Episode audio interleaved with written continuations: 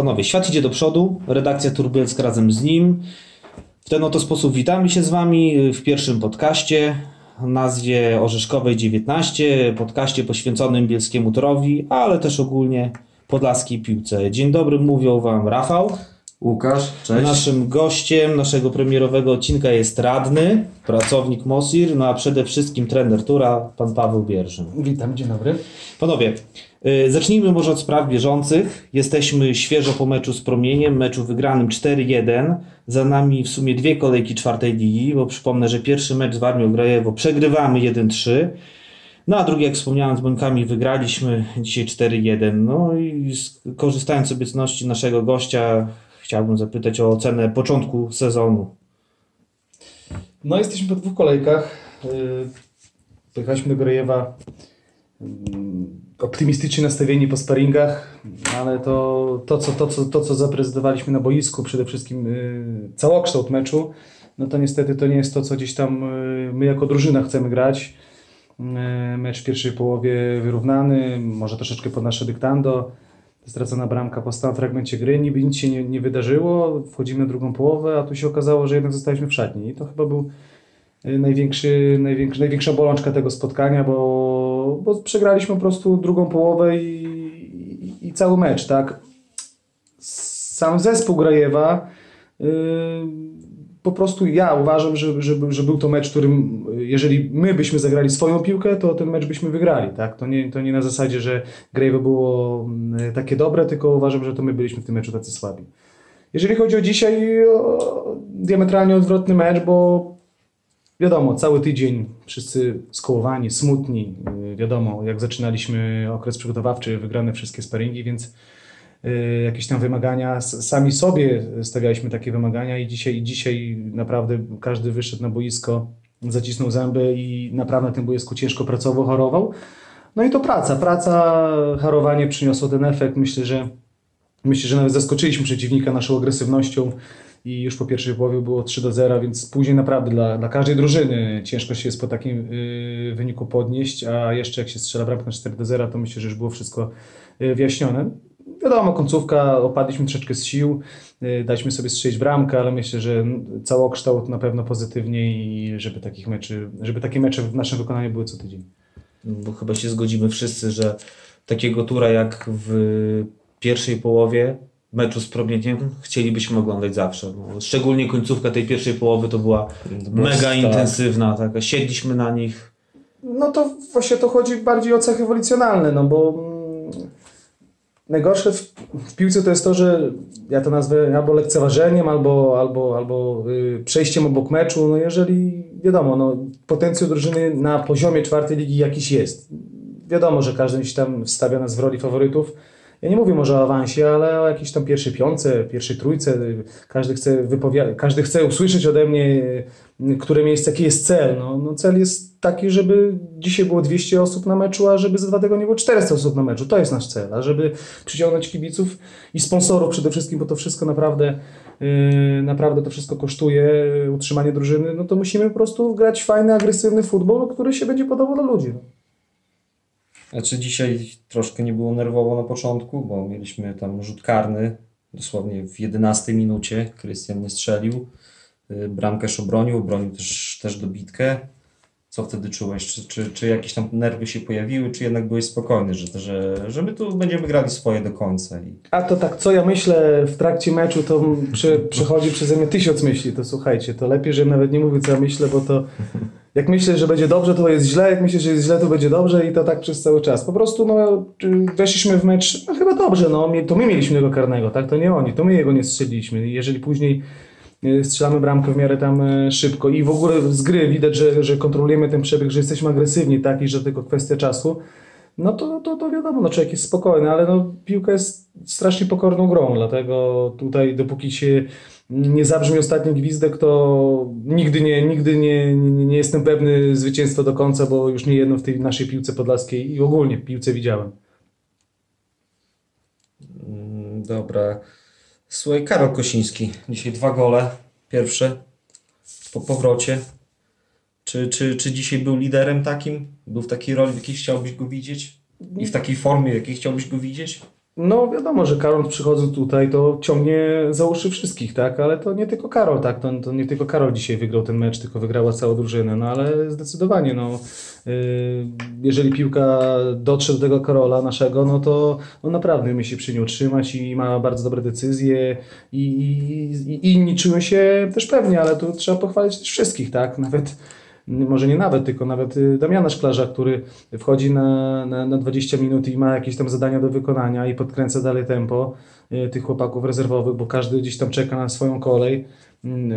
Nie ukrywam, że dzisiaj tak naprawdę mieliśmy na ławce 3 kontuzjowanych zawodników. No, można powiedzieć, że siedzieli oni na straszaka, ale są kontuzjowani, tak? Więc jakby no, każdy ma jakieś tam swoje problemy i dobrze było te problemy dobrze ukryć, tak? Żeby przeciwnik o tych problemach nie wiedział. Dlatego mówię, no Karol no zdecydowanie no, lider drużyny, ale jest jeszcze dużo chłopaków, co trzyma gdzieś tam, trzyma się blisko jego i też robi pozytywny wizerunek. Nie można zapomnieć też o Karolu, tak, w obronie, a przede wszystkim dzisiaj o Andrzeju Lewczuku, gdzie naprawdę w tym środku rządził i dzielił i fajnie to wyglądało. Tak samo Patryk Niemczynowicz wraca po kontuzji. 60 minut już było widać, że jest zmęczony i trzeba było zrobić zmianę. Michał Walczuk, bardzo kreatywny zawodnik, też dobre spotkanie, ale mówię też, ale gdzieś tam troszeczkę sił zabrakło, bo naprawdę dzisiaj był intensywny mecz i chłopcy zostawili kupę zdrowia. No i warto chyba wspomnieć, że kolejny debiut dzisiaj mieliśmy, bo w Grajewie debiut zaliczył Kevin, a dzisiaj mieliśmy debiut Sylwka Gronowskiego. Jak właśnie oceniasz oba debiuty? Powiem tak, Kevin jest na dzisiaj z kontuzją, jest kontuzja mięśniowa, więc tylko kwestia czasu. Myślę, że każdy z nas oglądał sparingi i widzimy, jak jakieś tam fajne atuty, jest fajnie wyszkolony technicznie, jest agresywny, jest też przebojowy. Myślę, że no, gdzieś do naszej układanki się zdecydowanie przyda. Jeżeli chodzi o Sylwka, dzisiaj pozytywna zmiana, tak? Wiadomo, że jakaś jest rywalizacja, bo jak nie ma rywalizacji, to nie ma rozwoju, więc Sylwek na dzisiaj czeka na swoją kolej, ale na treningach widzę, że ciężko pracuje, że przede wszystkim chce, to jest też dla niego jakaś taka szansa, bo wiadomo, że gdzieś tam grywał w niższych ligach albo w zespołach z jakimiś niższymi aspiracjami, więc myślę, że on też coś chce udowodnić nie tylko nam, ale i też i sobie. Jasne, to może wróćmy jeszcze na chwilę do meczu w Grajewie, bo o meczu z Promieniem powiedzieliśmy już dosyć sporo. No, osobiście nie wiedziałem, więc ciężko mi się wypowiadać na temat tego meczu, ale z relacji osób, które ten mecz widziały, skrótów i przede wszystkim naszej relacji, no to wynika, tak jak Paweł powiedziałeś, że na tą drugą połowę nie wyszliśmy. No nie wiem, czym to było spowodowane, słuchajcie. 1-1, jakieś tam sprawy ustawienia na boisku, taktyczne, wszystko ustalone, wychodzimy, a tu raptem się okazuje, że 10 minut meczu, a oni stworzyli sobie 3 sytuacje, więc to już mogło też być po meczu. No nie ukrywam, że już zmiana Kevina miała trochę to rozhulać i od razu później zmiana Patryka, mieliśmy przejść na inny system gry. Nie zdążyłem, bo Patryk już miał wchodzić na boisko, a my stracimy drugą bramkę po stałym fragmencie gry. No, dzisiaj byłem też na połówce meczu Warmii Grajewo z Jagiellonią i no, Warmia Grajewo naprawdę dużo bramek strzela po stałym fragmentach gry. My to niby wiemy, tak, uczulamy siebie, a później jednak te bramki tracimy. No, czy to koncentracja, czy to... Na pewno jeżeli chodzi o my ogólnie w tamtym sezonie, to dużo meczy zagraliśmy na zasadzie jedna połówka dobra, druga zła, tak? I wyniki były różne, dlatego dążymy do tego, tak, żeby te dwie połówki były na tym samym poziomie, no bo mecz trwa 2 połówki, a nie jedną i różnie to bywa. No ta Grajewo to chyba ma to do siebie, że tam druga połowa to zazwyczaj wychodzi nam ciężko. No ten mecz wyglądał w zasadzie tak samo jak ten przerwany rok temu, tylko że tamten tam trwał tydzień, prawda? Taka przerwa była 15 minut, ale jakby efekt... No można tak powiedzieć, jeżeli tam porównujemy mecz z tam ogólnie, no mówi się tak, mówią wszyscy, że jakaś drużyna komuś nie leży. Ja bym tak nie powiedział, po prostu no pewnie jest tam ciężki teren, ale pamiętam, że rozegraliśmy tam mecz bodajże przed awansem 3. ligi. Tak, 0-4. Gdzie wygraliśmy 4-0, dokładnie. 0-4. Znaczy 0-4 było w Grajewie, tak, ale tak. Fantastyczny mecz. 2 bramki Łukasza Pawełczuka i Mateusza. No i później u siebie też wygrywamy z nimi, tam chyba przedostatnia kolejka przed awansem 3. ligi 2-0, też bardzo dobry mecz. Więc to czekamy na rewanż. Też nie możemy zapomnieć o blamanżu, jaki był u nas, gdzie przegrywamy 7-0 w meczu na bodajże na wiosnę. Tak? Wielka Sobota na wiosnę. Jechaliśmy z takim zamiarem, mówiliśmy sobie, ja przynajmniej przypominam chłopaku, że czas na rewanż, może nie czas na zemstę, tylko czas na rewanż. No wiadomo, no, nakręcaliśmy się, pierwsza połowa dobra, też taka bramka po stałym fragmencie gry, tak? No ale mówię, no coś nie pykło, nie wiem, to czasem, żebym ja wszystko wiedział, to może był tutaj gdzieś indziej, więc no tak to jest, słuchajcie, no. Trzeba jakoś wyciągać wnioski. Myślę, że dzisiejszy mecz był odpowiedzią, tak, że gdzieś te wnioski wyciągnęliśmy, no i to jest jakiś pozytyw. No tak, no przed nami jeszcze 28 spotkań. Także co, jesteśmy chyba już w lepszych humorach, na lepszej drodze po dzisiejszym meczu. To jest tak, słuchajcie, w piłce nożnej jesteś taki dobry jak twój ostatni mecz. Dlatego dziś jesteśmy w dobrych nastrojach, cały tydzień będzie fajny, bo te chłopaki na treningach też będą zadowoleni i będą uśmiechy na twarzach, bo jak jest przegrany mecz, to cały tydzień tacy, każdy chodzi trochę zbity, jeżeli oczywiście komuś zależy, bo różnie to bywa. No ale mówię, jeżeli my już będziemy zachwycać się meczem, jeszcze się zachwycamy meczem z Mońkami, a nie myślimy już o Moskwie, no to zaraz możemy się obudzić, że będziemy chodzić kolejny tydzień smutni, więc nie lekceważymy młodych chłopaków z Białegostoku, bo też się ciężko z nimi gra. Graliśmy dwa mecze, jeden mecz w tamtym sezonie też przegraliśmy 1-0, chyba jeden wygraliśmy 1-0 i to nie były łatwe mecze, bo ci młodzi chłopcy też chcą coś udowadniać, tak? Są fajnie wyszkoleni, wiadomo, są w ośrodku, gdzieś tam każdy ich później chce, to też my niektórych tam chłopaków chcemy.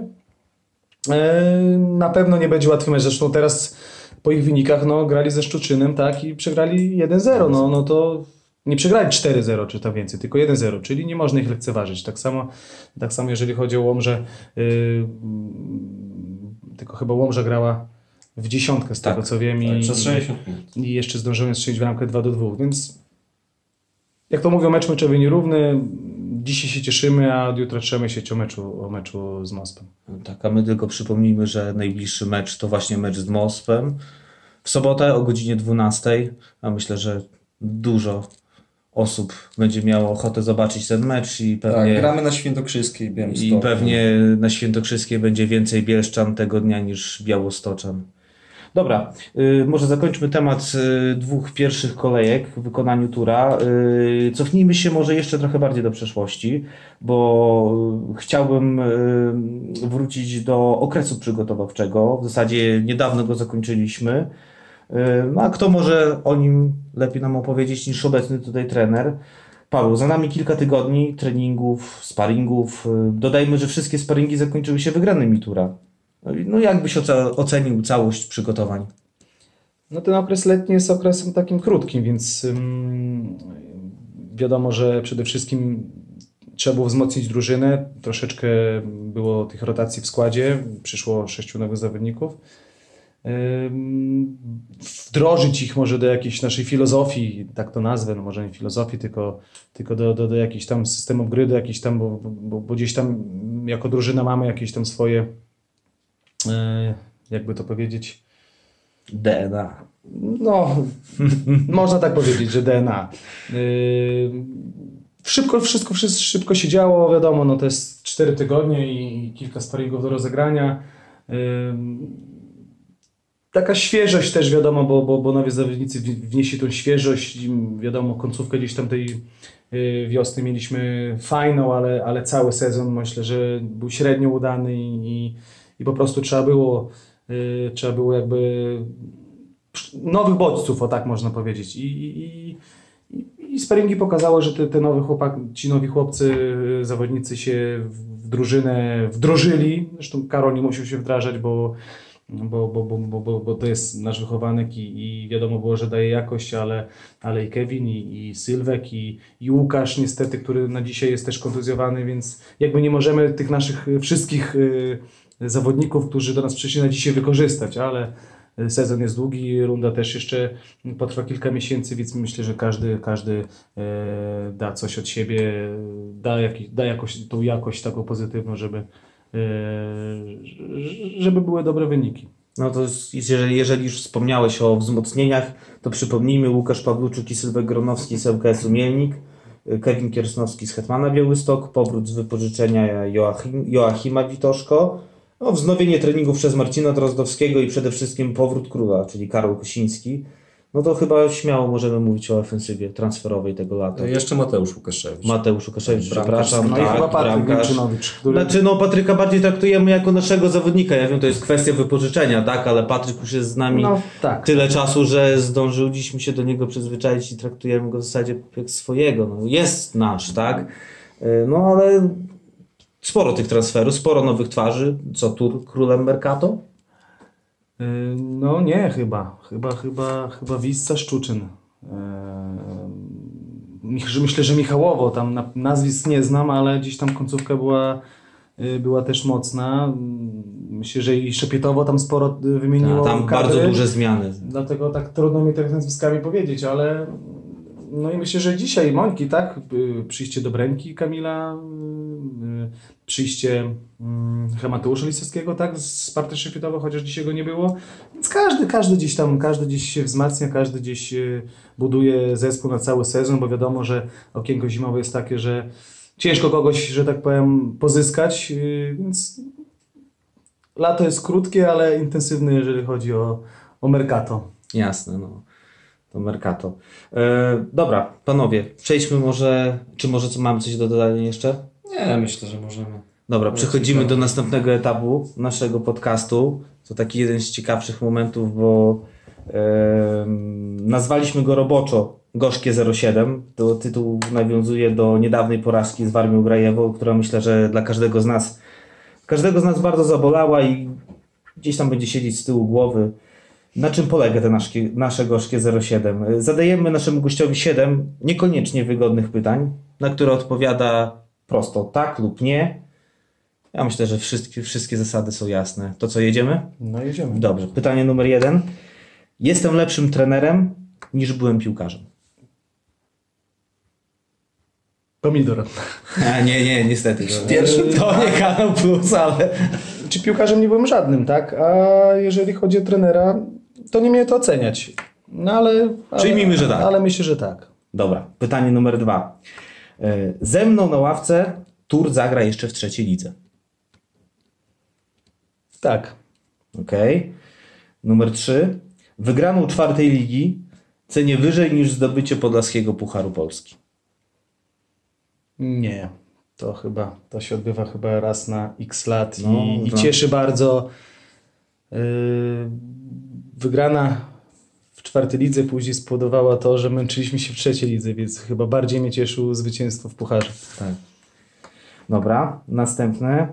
Trzecia liga to dla trenera duże wyzwanie, ale prawdziwa szkoła życia to prowadzenie zespołu w A-klasie. Nie. Okej, następne. Kiedy porównywałem obiekty sportowe w trzeciej lidze do naszego stadionu, było mi zwyczajnie wstyd. Tak. Okej. Gdybym dziś dostał ofertę prowadzenia zespołu z trzeciej ligi, na przykład Olimpię Zambrów, powiedziałbym tak. Trudne pytanie.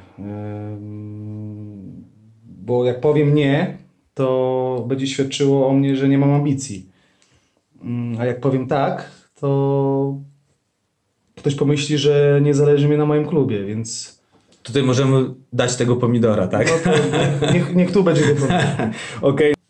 Tak, jestem najlepszym trenerem Tura w XXI wieku. To wymieńcie trenerów Tura w XXI wieku, to powiem wam, czy jestem najlepszy. No dobra, to cofamy się do tyłu. Paweł Bierży, był Grzesiek Pieczywek, tak. Wcześniej był Lucjan Trudnos, Grzegorz Szerszenowicz, Artur Zinkowski, Piotr Pawluczuk. Gdzieś tam Mirosław Car był w świętej pamięci. Tak, ale to chyba na takiej zasadzie, że ktoś zrezygnował i Mirka się w świętej pamięci. No i przed Piotrkiem też ktoś jeszcze był, to też jest jeszcze... No Piotrek do nas przyszedł chyba 2002? Trzeci. To powiem tak, pokora każe mi powiedzieć nie. Nie, okej. Dobra, chyba nie było tak źle, co? Nie było takie pytania. Uwierzcie mi, że tak jest 3 pomidory wybrał. No dobra. Dobra, już zbliżając się do końca naszej audycji, chcielibyśmy jeszcze porozmawiać chwilę o podlaskiej piłce. Zaczęliśmy kolejny sezon, myślę, że ciekawy bez względu na poziom rozrywkowy. To może zacznijmy od takiej najwyższej ligi nas interesującej, którą jest trzecia. No naszym podlaskim trzecioligowcom idzie różnie. Może pobawmy się po prostu w typera. Jak myślicie, na co stać zespoły Olimpii, Ruchu i KS Wasilków? Bo osobiście gdybym miał obstawiać, już nawet jesteśmy trochę mądrzejsi, bo jesteśmy po trzeciej kolejce trzeciej ligi, ale gdybym miał osobiście obstawiać, to... Czwartej już nawet chyba. Czwartej? To już jest czwarta kolejka? No moje typy przed sezonem były takie. Olimpia Zambrów widziałem w górnej części tabeli, nawet może walczącą o top 5. Z kolei Ruch Wysokiej Mazowieckiej i KS Wasilków to widzę w nich potencjalnych spadkowiczów. Choć wszyscy pewnie chcielibyśmy, żeby te drużyny nas reprezentujące, nasz region, osiągnęły na tym szczeblu makroregionalnym lepsze wyniki. Także pytam Was o zdanie. No ja jakby chciałbym, żeby wszystkie drużyny się utrzymały, bo wiadomo, czy więcej podlaskiej drużyn w trzeciej lidze, tym jakby renoma naszego województwa wzrasta. Tylko tu jest chyba problem tak naprawdę w finansach. Po prostu drużyny w trzecioligowe mają duże budżety, potrzebują sponsorów, potrzebują większych dotacji z miasta, potrzebują dobrej infrastruktury. No my jesteśmy przykładem drużyny, która zrobiła coś ponad stan. Tak samo teraz Wasilków wydaje mi się, że zrobił coś ponad stan. Jest trener Woroniecki, większość chłopaków, nawet może chyba wszyscy są z naszego województwa. Będzie im ciężko. Chciałbym, żeby zdobyli jak najwięcej punktów, no ale myślę, że będą walczyć o utrzymanie do samego końca. Jak to się skończy, no chcielibyśmy, żeby się utrzymali. Jeżeli chodzi o Ruch, myślę, że ten pozostanie z poprzedniego sezonu w trzeciej lidze też im dużo dało, bo można powiedzieć, że nabrali doświadczenia pod względem i sportowym, także i organizacyjnym. I też jest dużo tam zawodników, którzy już chyba nie do końca są z naszego województwa, tylko są zawodnicy z różnych województw, też nazwę ich ligowcami, nie powiem nazwisk, bo jakby nie znam. Myślę, że przyszedł trener, który gdzieś tam był przy dobrych trenerach w Ekstraklasie, z dobrą wiedzą, z jakimś tam doświadczeniem. Z tego, co nawet rozmawiałem z nim niedawno, to po prostu chce grać ofensywnie, chce grać w piłkę. Na razie wyniki go, nie powiem może, że nie bronią, bo chyba bodajże mają 2 remisy, tak? Jak się nie mylę? Tak, dzisiaj ostatni mecz grali na Wimoruchu. Ruch ma 2 remisy, 1 porażkę i w tej chwili trwa jego mecz wyjazdowy ze Świtem. Tak, nagrywamy świeżo po meczu z Promieniem Mońki, także nie znamy. Także Ruch jest w strefie sportowej. Że dzisiaj KS Wasilków, który grał w tej samej godzinie, o tej samej godzinie co Tur, przegrał w Radomsku 0-5.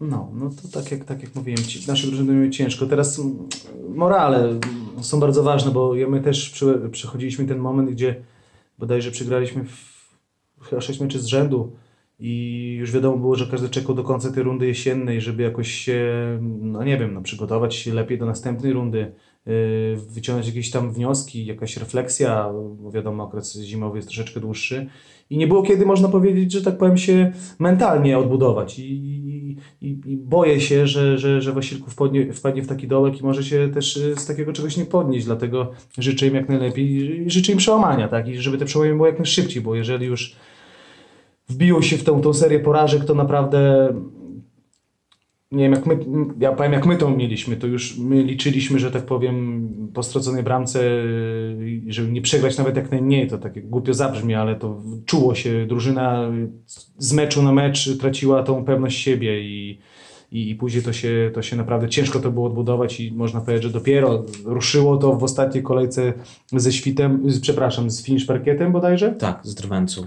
No i później, że tak powiem, runda wiosenna, już tych troszeczkę punktów naciłaliśmy, no ale niestety, liga trwa 2 rundy, a nie 1. Ale Paweł, było widać tej jesieni w naszej trzecioligowej, że też im bliżej końca, tym graliśmy lepiej. Ten mecz z Widzewem, potem mecz w Morągu który przegraliśmy, chyba tak dosyć pechowo wtedy 0-2, bo pamiętam... Tak, mieliśmy karnego. Ale nawet pierwsza bramka była ze Spalonego. Lokalni kibice miejscowi mówili, że ta bramka padła ze Spalonego i ten nieszczęsny karny, niestrzelony, po którym poszła kontra. Tak. I naprawdę wyglądaliśmy w tym meczu może nie bardzo dobrze, ale dobrze, naprawdę. No mówią, że szczęście sprzyja lepszym, no to najwidoczniej nie byliśmy lepsi. Wiadomo, że potencjał drużyny, porównując składy czy nazwiska zawodników, jest inny, dlatego no, piłka seniorska no, liczy się tylko wynik, tak? I jeżeli ktoś gra ładnie, a przegra mecz, no to nikogo to nie interesuje, dlatego uważam, że dostosowaliśmy się w rundzie wiosennej jakby do naszej kadry, można powiedzieć, musieliśmy wybrać najodpowiedniejsze ustawienie. Dużo graliśmy z kontry, też broniliśmy się w większości zespołu i jakby to przynosiło efekt. Jakbyśmy grali otwartą piłkę, może by było to fajne dla oka, ale nie wiadomo jakby się to kończyło. Dlatego no, jakby taktyka ustala się na tych niższych poziomach chyba pod zawodników jakiś się ma. No, mieliśmy mało zawodników doświadczonych, można powiedzieć. Tam oprócz Karola Kosińskiego, Andrzeja Kosińskiego, Tomka Poremskiego, tak, Adama chyba Radyckiego, to większość chłopaków rozgrywało jeden sezon w trzeciej lidze albo w ogóle nie grało.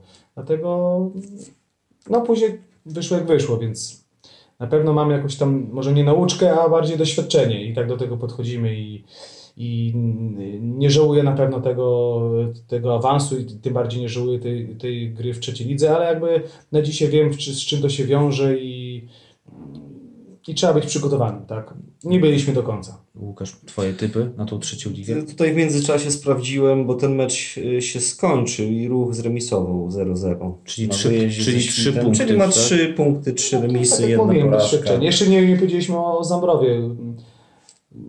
Znam też trenera Tomka Kulchawika, naprawdę bardzo dobry warsztat, ma też swoją filozofię, chce grać ofensywny futbol, nie lubi się bronić, czasem to odbija się przeciwko niemu, ale myślę, że dla oka atrakcyjna piłkolipia gra na pewno.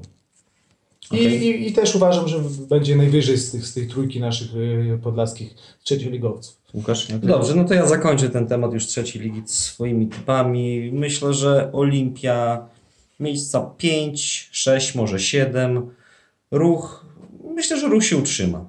Myślę, że może być to podobna sytuacja jak w tamtym sezonie. Myślę, że między innymi Rafał Babul, który prezentuje już niezłą formę. Bardzo dobrze Rafała wspominamy. 2 bramki zdobył, także spodziewam się, że to będzie miało podobny przebieg jak w tamtym sezonie i przebieg szczęśliwy dla Ruchu. Natomiast KS Wasilków, no tak jak wy, no, życzę im jak najlepiej, ale nie widzę tego.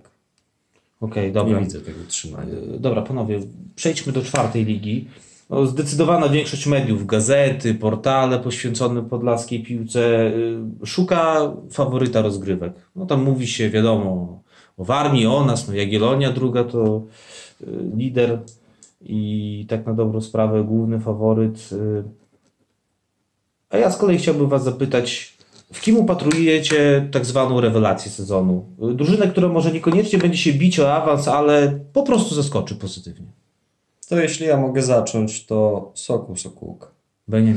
Beniaminek ze względu na jego atak przede wszystkim, bo z tego co tam widziałem, 2 osoby, 2 piłkarzy, którzy tam będą grali w ataku, to jest Emil Gajko i Damian Toczydłowski, szczególnie ten drugi, który też grał w barwach Wisły przeciwko nam w zeszłym sezonie. Naprawdę konkretny grajek jak na ten poziom rozgrywkowy.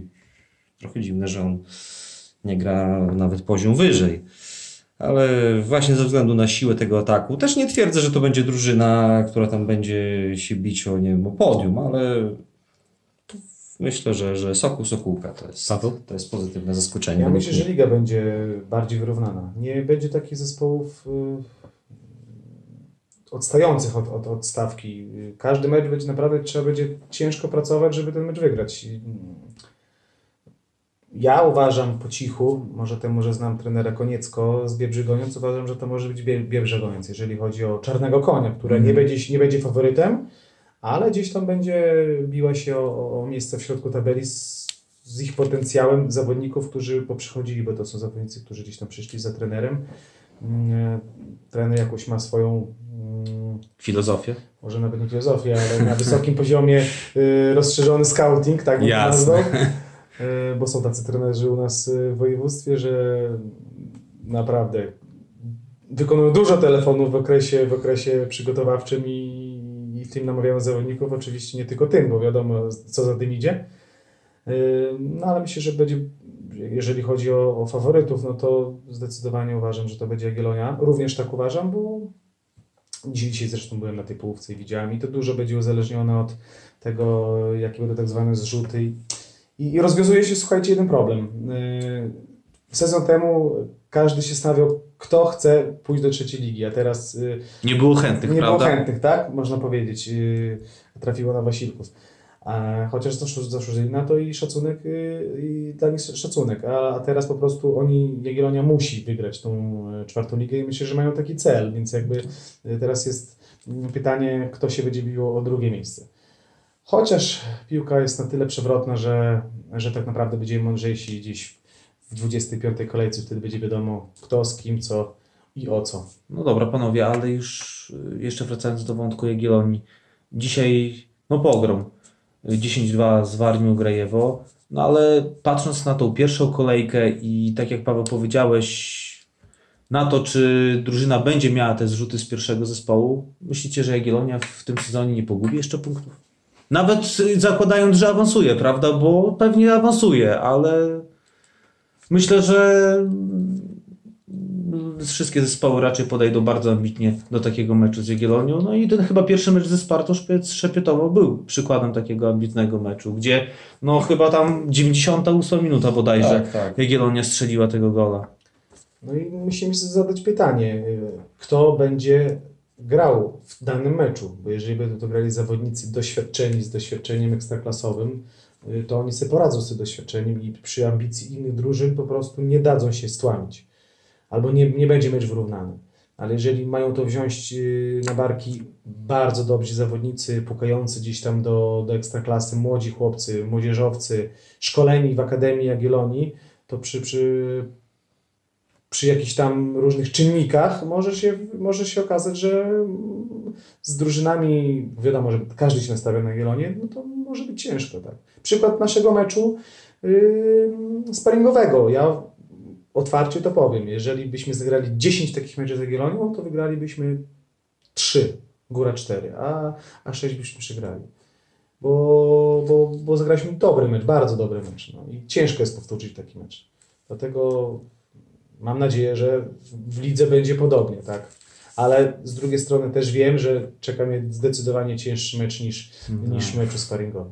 No tak, tym bardziej, że trener Mamrot z góry tam zapowiadał, że zespół rezerw jest stworzony po to, aby zawodnicy mogli rozegrać tą jednostkę meczową na poziomie trzeciej ligi, więc tutaj sprawa jest chyba jasna dla wszystkich, że tam celem jest awans po prostu do tej trzeciej ligi.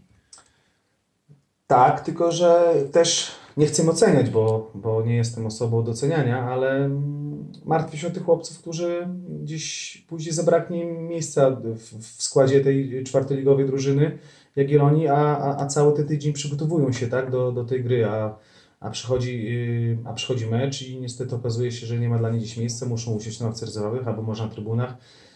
I tu jakby jest problem, tak? Tu z tym oczywiście, wiadomo, to Jagiellonia jest klubem ekstraklasowym, z supersztabem i tak dalej i oni muszą sobie z tym radzić i czy to jest jakiś problem? Myślę, że kwestia rozmowy, tłumaczenia, nie będę, ale na pewno chciałbym, żeby ci chłopcy dostawali szansę, bo jak nigdzie, jak nie w czwartej lidze. Tak.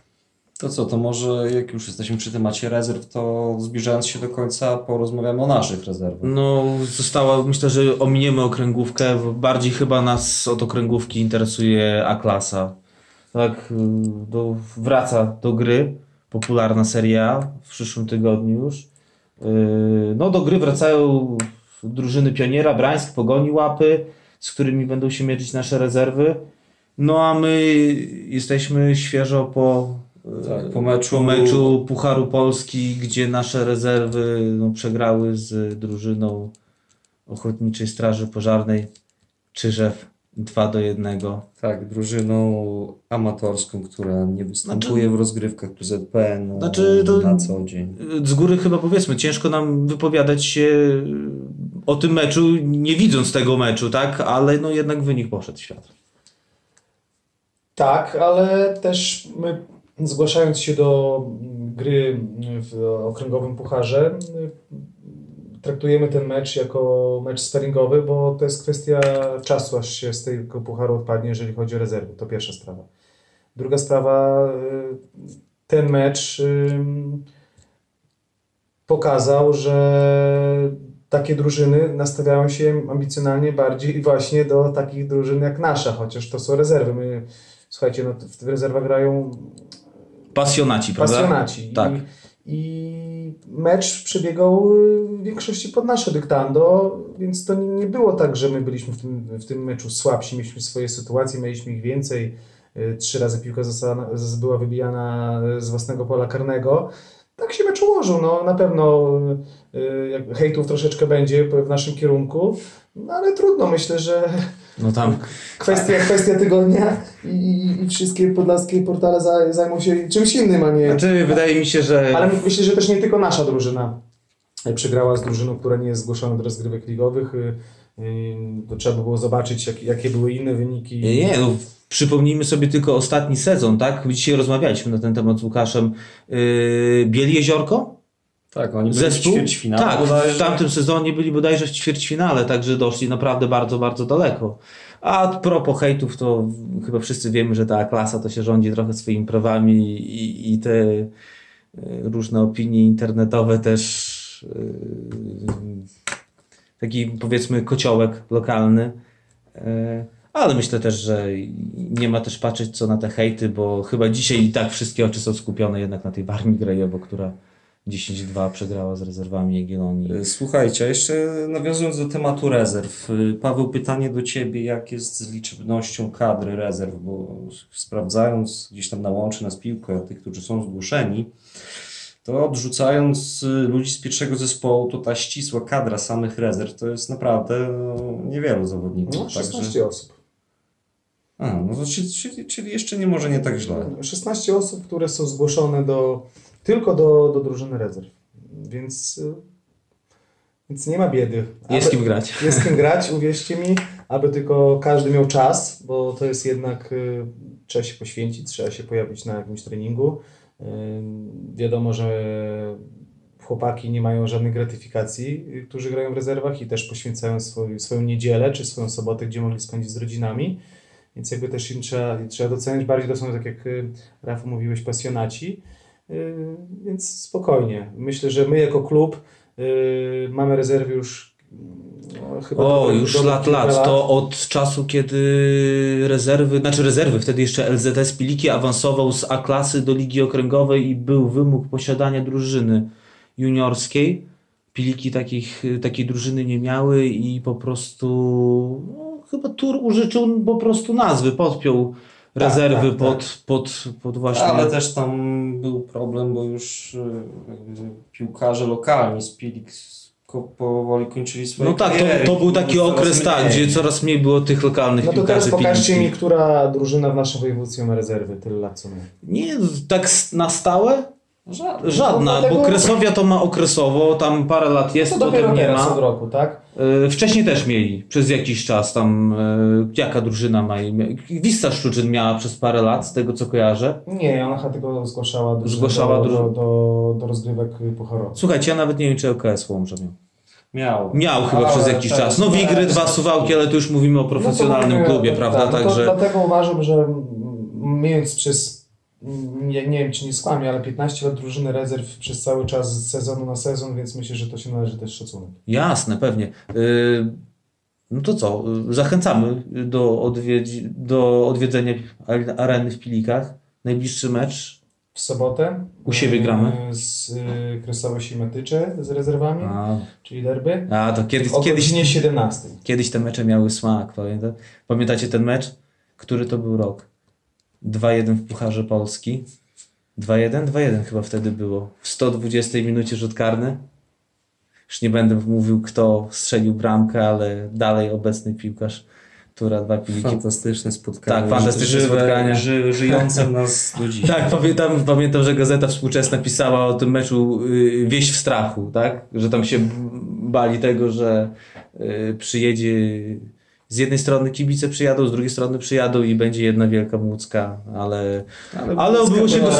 ale było się bez tego. 120 minuta, no powiedzmy, kto był autorem bramki z rzutu karnego, Marcin Gól. Pamiętam, że kibice wybiegli po golu na boisko.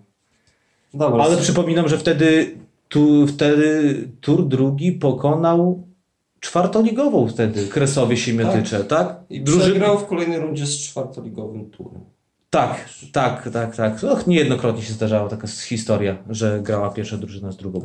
Dobra, mamy coś jeszcze? Czy będziemy kończyć? Wiecie co, jest 40 minut ponad już naszego podcastu, także myślę, że można... Jak na pierwszy raz to i tak chyba bardzo długo. Także na koniec zapraszamy jeszcze raz na najbliższe mecze Tura. To jest sobota, mecz wyjazdowy z Moskwą Białystok, 12:00. Obiekty przy Świętokrzyskiej Białymstoku, natomiast kolejny mecz u siebie 31 sierpnia, także sobota 17:00 podejmujemy Spadkowicza z trzeciej ligi ŁKS Łomża. Kibicowski mecz sezonu w Bielsku. Tak, także dajcie nam znać przede wszystkim, co sądzicie o takiej formie, czy jak podcast, bo... Sami jesteśmy ciekawi, tak, jaki będzie miał odbiór, tak? Z czasem postaram się, na pewno jakieś tam niedociągnięcia się pojawiły. Także z góry przepraszamy. Będziemy starać się rozwijać w tym kierunku i kolejne audycje pewnie będą lepsze. Dziękujemy Ci, Paweł, za to, że byłeś pierwszym naszym gościem. Staramy się do każdej audycji kogoś zapraszać. No, przypomnijmy jeszcze tylko, że jesteśmy wszędzie. Widzimy się na Facebooku, na Instagramie, na Twitterze, na YouTubie, którym mamy nadzieję i postawiliśmy sobie za główny cel rozhulać trochę w tym roku. No to co, żegnamy się z Wami. Żegna się z Wami Rafał. Łukasz, cześć.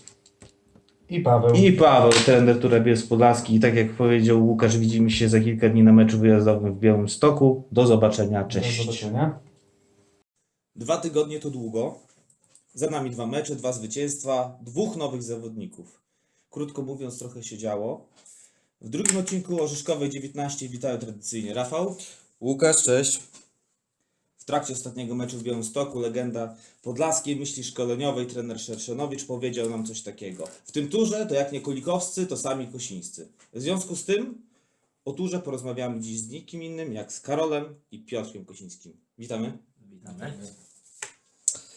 No chłopaki, zacznijmy może od pierwszego bloku, czyli ostatnie mecze. Od ostatniego odcinka rozegraliśmy 2 mecze. W 4. lidze właśnie nagrywamy świeżo po meczu z ŁKS-em Łomża, wygranym 3-2. Może od niego zacznijmy. To jest spotkanie, które przed chwilą się zakończyło. Wygraliśmy 3-2 po bramkach Patryka Niemczynowicza w 10 minucie, Patryka Stypułkowskiego w 26 i Kevina Kiersnowskiego w 83. Chociaż ja tak do końca nie wiem, czy to Kevin strzelił? Na pewno szczupakiem. Tam był szczupak i tam piłka poszła, ale czy bramkarz ją dotknął? Bramkarz? Aha. I coś na długim słupku, nie wiem. Zapisać na mnie coś, bo ja tam byłem, gdzieś nogę. A, no to słuchajcie. Nie, Kevina. Dzisiaj bramkarz odbił i... No dzisiaj mamy sobotę, słuchajcie, jutro jest niedziela, pewnie w poniedziałek mecz na YouTubie na naszym kanale będzie w całości. Także tam się wyjaśni. Kevin uderzył głową, bramkarz gdzieś tam po ręku, od ziemi ona jeszcze poszła po ręku i pod poprzeczkę. No, to w takim razie mamy pewność debiutancki gol, tak? Kevina. Tak. Dobra, słuchajcie, mecz jednak trudny, bo ten ŁKS początek sezonu miał taki sobie, to mimo że spotkał już z trzeciej ligi, to ciężko, ostatnio 4-1 przegrał z Wisłą. Chyba wszyscy się spodziewaliśmy, że ten ŁKS będzie trochę słabszy, co? Tak, no może nie spodziewaliśmy się, że to będzie łatwy mecz, ale myśleliśmy, że ten mecz będzie z gatunków takich, które wygramy powiedzmy 3 bramkami, 2 może. No, tak się przynajmniej nastawialiśmy. Wszyscy widzieliśmy naprawdę było ciężko. I mimo że tam sobie szybko objęliśmy prowadzenie. No i właśnie, Karol, dzisiaj bez gola. W zasadzie można powiedzieć 2 asysty prawie. Pierwsza bramka to jest twój strzał, rykoszet, poprzeczka i Patryk dobija. głową, druga bramka, twoja akcja, w zasadzie Patryk wypuszcza ciebie, potem tak, ty dogrywasz mu na pustaka. Także no, nie uciekłeś klimali. Dzisiaj się nie udało, ale spokojnie, jeszcze trochę tych meczów gdzieś tam zostało, więc powolutku dzisiaj nie trafiłem, ale trzymam na kolejne, więc oby już za tydzień przełamanie następnego. No nomen włączy, tak? Trzeba odkryć dzisiejszy mecz, najlepiej zwycięstwem i jakąś tam brameczką. No też nie dramatyzujmy, wygraliśmy. Tak jest, to przede wszystkim to się liczy, tak. A kto strzela, to gdzieś tam jest. Wiecie co, ja też wychodzę z założenia, że po takim meczu jak dzisiaj, po ciężkim meczu, gdzie naprawdę to zwycięstwo tak wyszarpaliśmy, to chyba najważniejsze są te 3 punkty, nie? Oczywiście. Potem gdzieś tam za tydzień, za dwa nie pamięta się o tym, to właśnie chodzi. O jaki to był styl, jak to wyglądało, tylko gdzieś tam spojrzy każdy na wynik i tabelę i to wszystko to pokazuje gdzieś tam ten cały obraz. O to chodzi. A w tabeli widać wyraźnie po jednej pierwszej porażce przyszła kolej na zwycięstwa. No tak, no teraz tak by kilka meczów dopiero zostało rozegranych, także nie porozmawiamy o tym, jak wyglądamy po tej kolejce, ale to będzie już pewnie gdzieś tam koło top 4, top 5. Wydaje mi się, że dzisiaj o godzinie był rozrywany równolegle mecz 4. ligi. A Jagiellonia druga grała z Mospem. To był derby Białegostoku. Tam z tego co widzieliśmy skład Jagiellonii drugiej to był taki mocno rezerwowy, nie tak. z tymi rzutami. Tam chyba z pierwszego zespołu grał tylko Gostomski i Struski. Tak, Klimala nie odskoczył. Nie, na pewno. Nie odskoczył, to jesteśmy dalej na motywacja. Tak jest, na równi to. Tak jest, no tym bardziej, że no tutaj chyba... Jesteś, jak wszyscy mówią, że wiesz, że Jagiellonia to jest murowany kandydat do awansu, to jest każdy, z kim rozmawiamy, to każdy mówi, że murowany faworyt do korony króla strzelców to jest właśnie Karol, także... No to oby się sprawdziło, oby się właśnie, spełniło. Tak oby jest. Się sprawdziło. Nie możesz znaleźć kibiców teraz. Piotrek, do Ciebie pytanie, bo dzisiaj nie zagrałeś minutę, jakieś tam weszłeś w końcówce, powiedz co się stało, na co tam się uskarżasz. Znaczy, no gdzieś tam mi doskwiera oko, problemy z okiem, mam zapalenie spojówki, dlatego gdzieś tam dzisiaj nie wystąpiłem w tym meczu. No, ale... Troszkę głośniej Piotrze poprosimy. No, dobra, taki klacik z natury mam. No, ale gdzieś tam będę się starał to wyleczyć i może za tydzień się uda wystąpić z powrotem w pierwszym składzie. No to nie jest nic groźnego, powiedzmy, to mnie nie, raczej nie. Pewnie przeszkadza, ale... Przeszkadza, ale dokładnie, troszkę przeszkadza, no. Okej, słuchajcie, koszulki. Dzisiaj nowe koszulki zadebiutowały. Tak, pierwszy mecz w nowych strojach. Jak Wam się podobały, no bo Wy w nich gracie? Funkcjonalne, niefunkcjonalne? Dla mnie bardzo akurat odpowiadają. Fajny materiał taki. Lekka taka, no mówię, gdzieś tam jak spocona, to też te poprzednie takie były trochę nasiąkały i gdzieś tam była potem ciążyła trochę. Tak te fajne naprawdę i zadebiutowały dobrze, bo zwycięsko, więc oby tak dalej. I wizualnie chyba też nie są najgorsze, nie? Prezentują się całkiem naprawdę. Coś nowego. No ja przypominam, że 5 lat graliśmy w tradycyjnym pasiaku żółto-niebieskim. Ostatnio właśnie aż szukałem w historii, kiedy zaczęliśmy grać i z tego, co mi się udało znaleźć, to po raz pierwszy w tym takim żółto-niebieskim pasiaku zagraliśmy na wiosnę 2015 roku. Także no, kawał czasu była z nami ta koszulka. No i to się tak chyba utrwaliło, bo teraz właśnie też, jak były robione te koszulki, to pasiak. No i jest pasiak, to trochę w innej formie, ale jednak zostaliśmy. Zamieniliśmy pasy z poziomy. Nie, z pionowych na poziomy. Moja żona skwitowała to w ten sposób, że ta koszulka jest elegancka w porównaniu do poprzedniej. Także słuchajcie, opinia kobiety. Słuchajcie, na temat koszulek rozmawiałem z kolegą, który powiedział mi takie zdanie. Za dużo reklam. No, słuchajcie, no tutaj tak może kilka słów wyjaśnień. No. My napisem, który kiedyś był na naszych koszulkach, wspieraj swój lokalny klub, to my do 3. ligi z tym napisem nie zajedziemy, panowie. Także zresztą... jeżeli ktoś widząc te koszulki ma takie samo zdanie, że jest za dużo reklam, no to sorry, ale reklamy to są pieniądze. zwróćmy też uwagę na jedną rzecz. Hasło wspieraj swój lokalny klub to moim zdaniem ma odniesienie tak do potencjalnych sponsorów. Zachęca niejako do tego, żeby się na tej koszulce reklamować. Oczywiście, żeby ten klub... fajne hasło. Tak, no to jest przede wszystkim hasło z Wysp Brytyjskich, no i support you for the local team, ale hasło samo w sobie, tak, ma zachęcać do wspierania, do sponsoringu. Także no wiadomo, najładniejsze koszulki są bez żadnych reklam, no ale w tym przypadku chyba powinniśmy się cieszyć, że te reklamy są, że ci sponsorzy są, dają tam jakieś pieniążki i dzięki temu no możemy powoli jakoś tym klubem iść do przodu, prawda? Gorzej by było, żeby tych sponsorów nie było, przynajmniej moim zdaniem. Ja również się z tym zgadzam. Dobra, słuchajcie, to co temu ŁKS-u? Wydaje mi się, że jest jeszcze trochę za świeżo po tym meczu. Tak, to tak jest. Ciężko nam rozmawiać o meczu, który się skończył dosłownie pół godziny temu.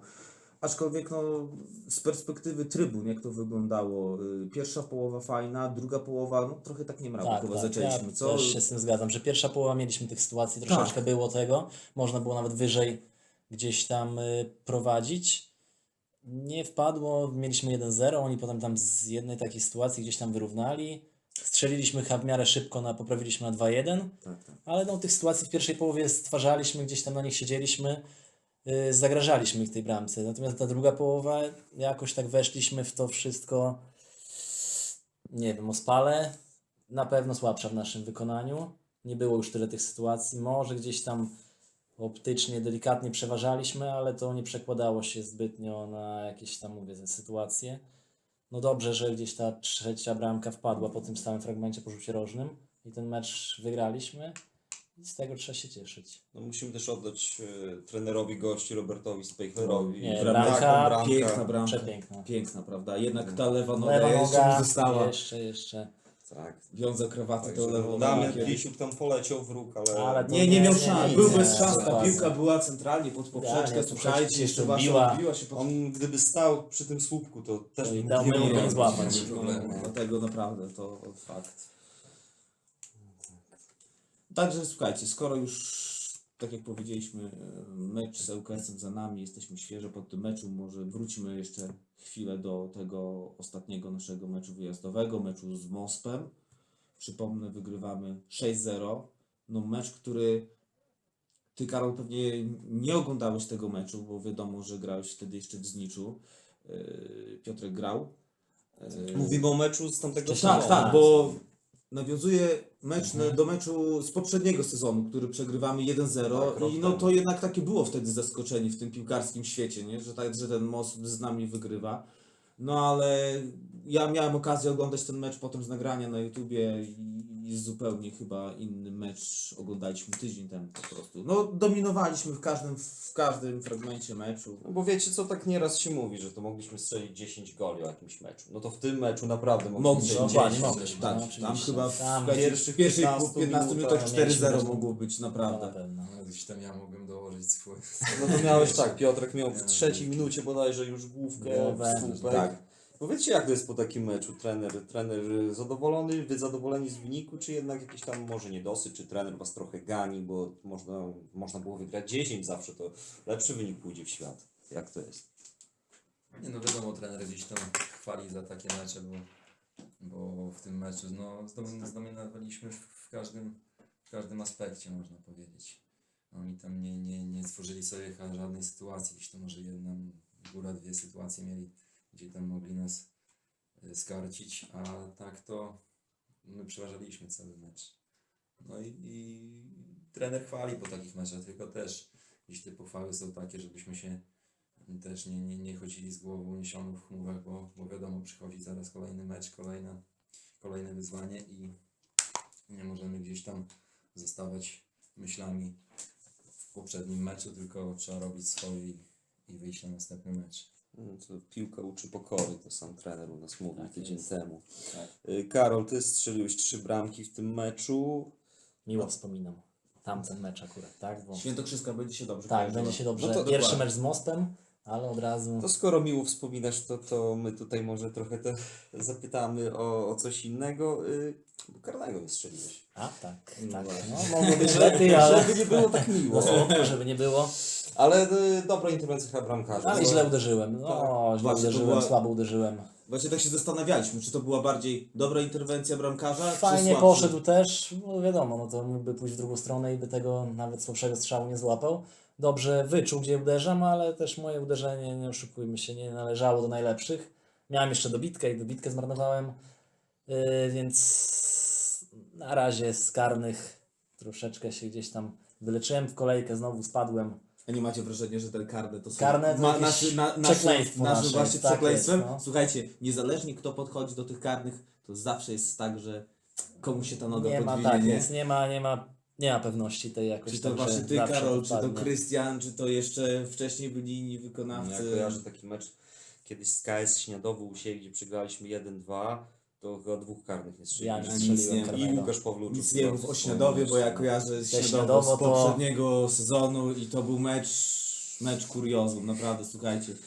Ja mówię, 4 lat chodzę na turę, ale nigdy nie widziałem takiego meczu, gdzie przeważaliśmy w całym meczu. No wtedy, no, 20 może mieliśmy okazji bramkowych, naprawdę. No kurczę, nie wchodziło. W tamtym jakby, w tamtym tak, sezonie, tak, mówimy w tamtym sezonie. Wtedy jak robiliśmy chyba, nie, wtedy nie awansowaliśmy, chyba drugie miejsce, co to też mecz. Kuriozum. Tam z bramki, z metra nie trafialiśmy w poprzeczkę. Co tam się... Te Śniadowo to jakoś no, tak... przeklęte. Jakoś. Dobrze, że spadli, prawda? Tak, nikomu źle nie życzymy, tak. Ale z naszej perspektywy chyba to nie jest źle, że...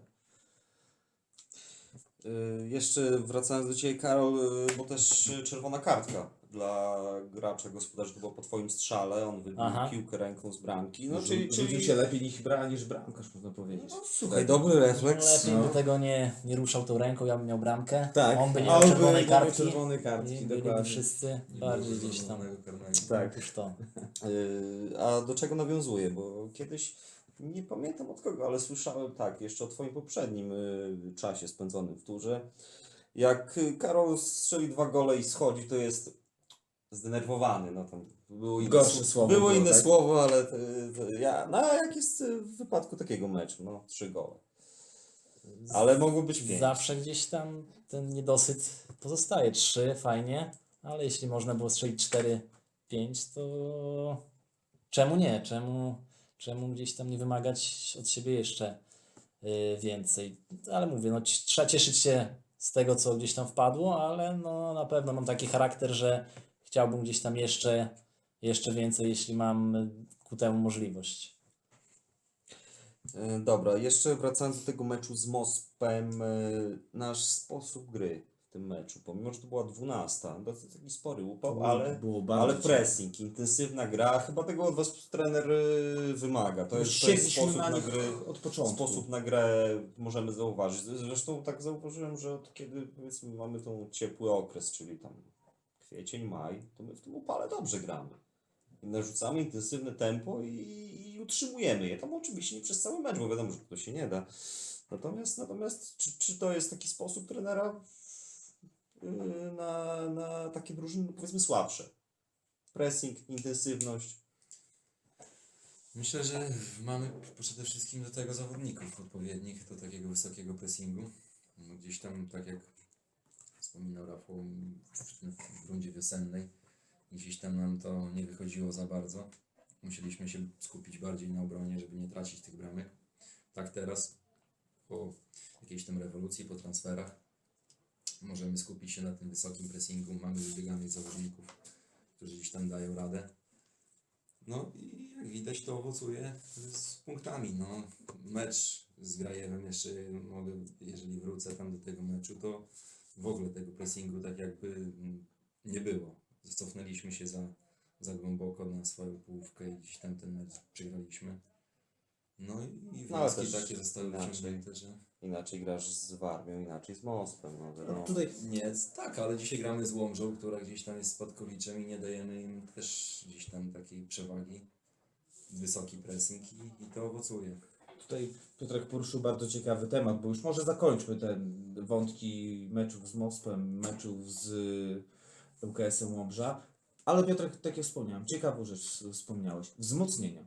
od naszej ostatniej rozmowy tutaj z trenerem Pawłem Bierżynem, no przyklepaliśmy, można powiedzieć, dwóch nowych zawodników. Mateusz Rogowski, Kamil Kamiński. No chłopaki mają przede wszystkim taki atut, że są młodzieżowcami, tak? I cały czas. No i jesteśmy, znaczy inaczej. Chłopaki, mimo że dopiero teraz przyklepani, to tak na dobrą sprawę trenowali już z drużyną przez dłuższy okres. To korzystając z okazji właśnie naszych gości, no chciałem zapytać fachowym okiem, jak myślicie, będzie coś z chłopaków? Czy to takie poważne wzmocnienie, czy to bardziej tak na sztukę? Nie, no myślę, że trzeba chłopakom przede wszystkim dać czas. Młodzi chłopcy, rocznik 2001, tak? Tak, obaj 2001. Więc też dopiero wchodzą do tej takiej seniorskiej piłki. Na pewno potencjał mają. Po prostu musimy gdzieś tam dać im się oswoić z tym przeskokiem z tą ligą już czwartą, tak? I powolutku myślę, że będą robić systematyczne postępy i myślę, że możemy na nie gdzieś tam liczyć w niedalekiej przyszłości. Obaj zaliczyli w meczu z Mospem debiut w seniorskiej piłce, tak? To nawet nie chodzi o debiut w turze, ale debiut w seniorskiej piłce. Wcześniej w seniorach nie grali. Jeden z nich, nie chcę skłamać, który siedział tylko na ławce. Był dwa razy w tamtym sezonie na ławce w Mospie, ale na boisko nie wszedł. No właśnie. No dobra, a skoro już jesteśmy przy tematach ogólnych, słuchajcie, to początek sezonu, można powiedzieć, już za nami, tak? Rozegraliśmy parę tych kolejek. Powiedzcie mi, jak wy się czujecie przygotowani do tego sezonu? Jest siła w nogach, świeżość taka, czy jak byście to ocenili po prostu? Myślę, że jest świeżość w nogach, gdzieś tam w tym okresie przygotowawczym fajnie przepracowaliśmy to. Wiadomo, były cięższe treningi, później gdzieś tam tej świeżości potrzebowaliśmy, to był odpoczynek. No i myślę, że na razie każdy tam fajnie się czuje i da radę biegać. No bo słuchajcie, bo przygotowywał drużynę trener Maciej Karanowski. Tak, jest. Tak, pozdrawiamy Macieja, piłkarza LZS Krynki od tego sezonu. Bardzo medialna drużyna.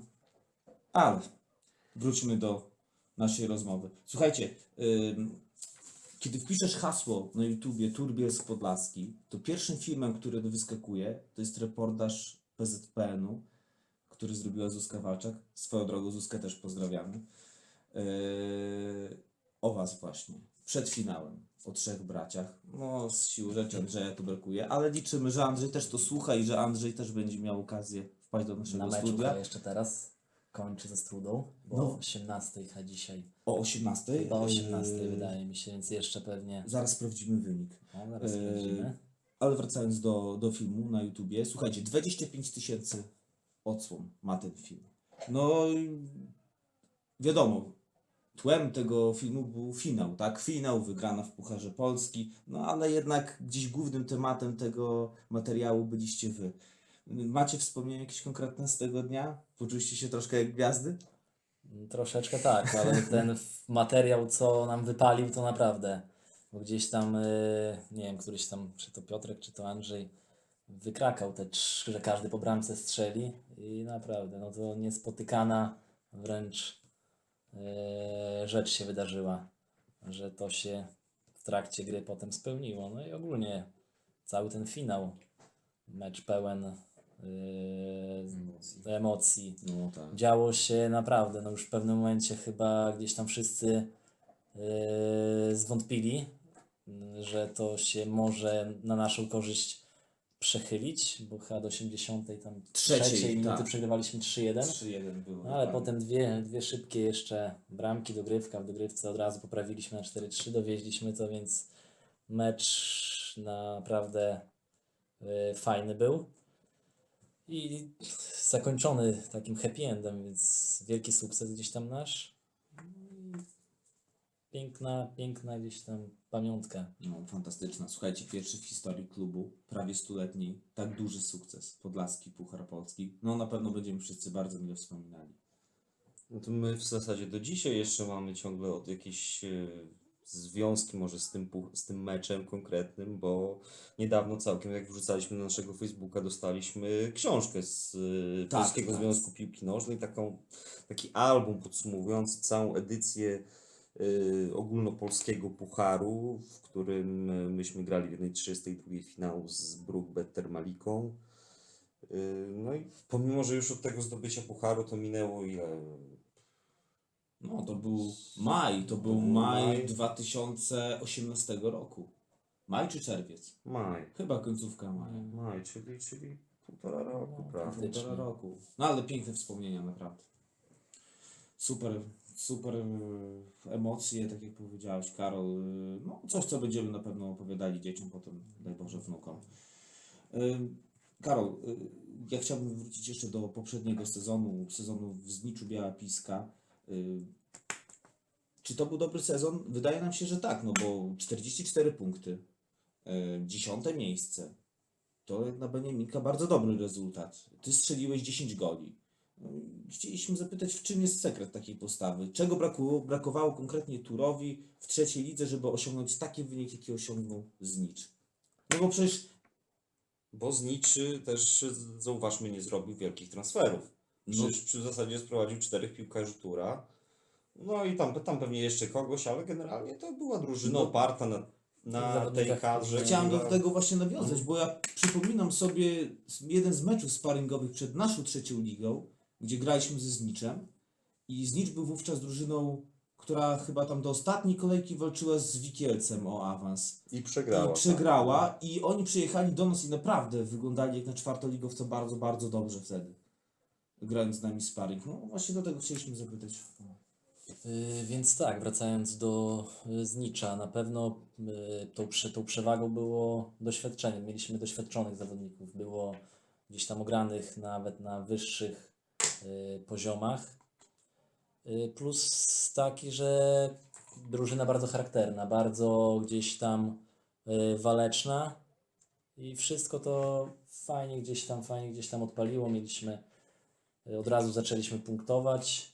Wszystkie te mecze gdzieś tam były na styku. No i gdzieś tam z meczu na mecz nakręcaliśmy się i to fajnie gdzieś tam działało. Tych punktów zdobyliśmy dużo. 10. miejsce myślę, że to dobry wynik. Dotarliśmy też do finału wojewódzkiego pucharu Polski. Tam niestety Konkordia, która swoją drogą dzisiaj chyba z Ruchem Wysokie Mazowieckie grała, tak 1-1 masz. A jednak widzisz ten Ruch, 4 punkty tak na razie. I mówię, no jeśli chodzi jeszcze, to na pewno drużyna pod względem organizacyjnym bardzo gdzieś tam poukładana, zarząd na czele z prezesem, dyrektorem sportowym. Wszystko to, mówię, podopinane było pod względem organizacyjnym naprawdę na wysokim poziomie. Dodatkowo trenerzy, zawodnicy, wszystko to gdzieś tam fajnie funkcjonowało i stąd myślę też ten dobry wynik. Jak już rozmawiamy o Zniczu, to właśnie trwa ten mecz, jego mecz wyjazdowy z Sokołem Ostróda, jest 2-1 dla Sokoła. Jest 88 minuta. Mam tutaj tylko strzelców. To bramka dla Znicza to jest bramka samobójcza. Ale już chyba kończąc ten temat, to pozdrawiamy Andrzejka, pozdrawiamy Malinę, tam Fiodorka, wszystkich tych, którzy jeszcze tam grają w tym Zniczu, a jakieś mają związki z naszym klubem. Okej. To co? Porozmawialiśmy sobie o ostatnich meczach, porozmawialiśmy sobie o tematach ogólnych. To czas na nasze 07. Nie będziemy pili tutaj alkoholu, ale zadamy kilka niewygodnych pytań naszym gościom. Słuchajcie, stwierdziliśmy, że podzielimy to na takiej zasadzie, że kilka pytań dostanie Piotrek, kilka pytań dostanie Karol. Jedno mamy dla Was, mamy wspólne, ostatnie pytanie. Będziemy mieszać. Dobrze? Może umówmy się, że pytanie dla Karola zada Łukasz, pytanie dla Piotra zadam ja. Także zacznijmy od Karola. To zacznijmy. Zasady. Tak jak u Pawła, u naszego gościa z pierwszego odcinka, odpowiadamy tak albo nie. Jeżeli macie chęć i potrzebę, żeby tę odpowiedź rozwinąć, to można, ale jasne, jakby żeby podstawą tej odpowiedzi tak, było nie. Słowo tak lub słowo nie. Jeżeli bardzo chcecie użyć pomidora, no to zobaczymy. Dobra, to co? Zaczynamy. Pierwsze pytanie. Karol. Moim celem jest zdobycie 30 bramek w czwartej lidze sezonu 18-19. Tak, 19-20. Przepraszam.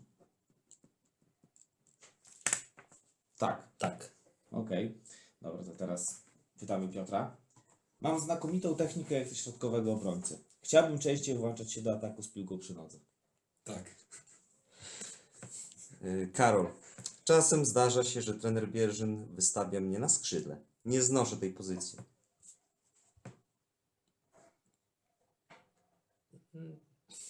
Kurczę, nie wiem, widać zawahanie, tutaj... widać zawahanie. Ciężkie pytanie. Czy nie znoszę? Grałem trochę na tej pozycji. Na pewno lepiej się czuję gdzieś tam w tych sektorach centralnych, środkowych. Czy nie znoszę? Tak. Nie znoszę, nie lubię, ale... Czy... Dobra, tak. No. Nie będę już tam drążył. Okej. Okay. Dobra, Piotr. Zazdroszczę braciom bogatszej kariery piłkarskiej niż moja. Tak. Karol. Grałem w czwartej lidze, w trzeciej lidze. Myślę, że i w drugiej bym sobie poradził. Grałem w drugiej. Sokółka.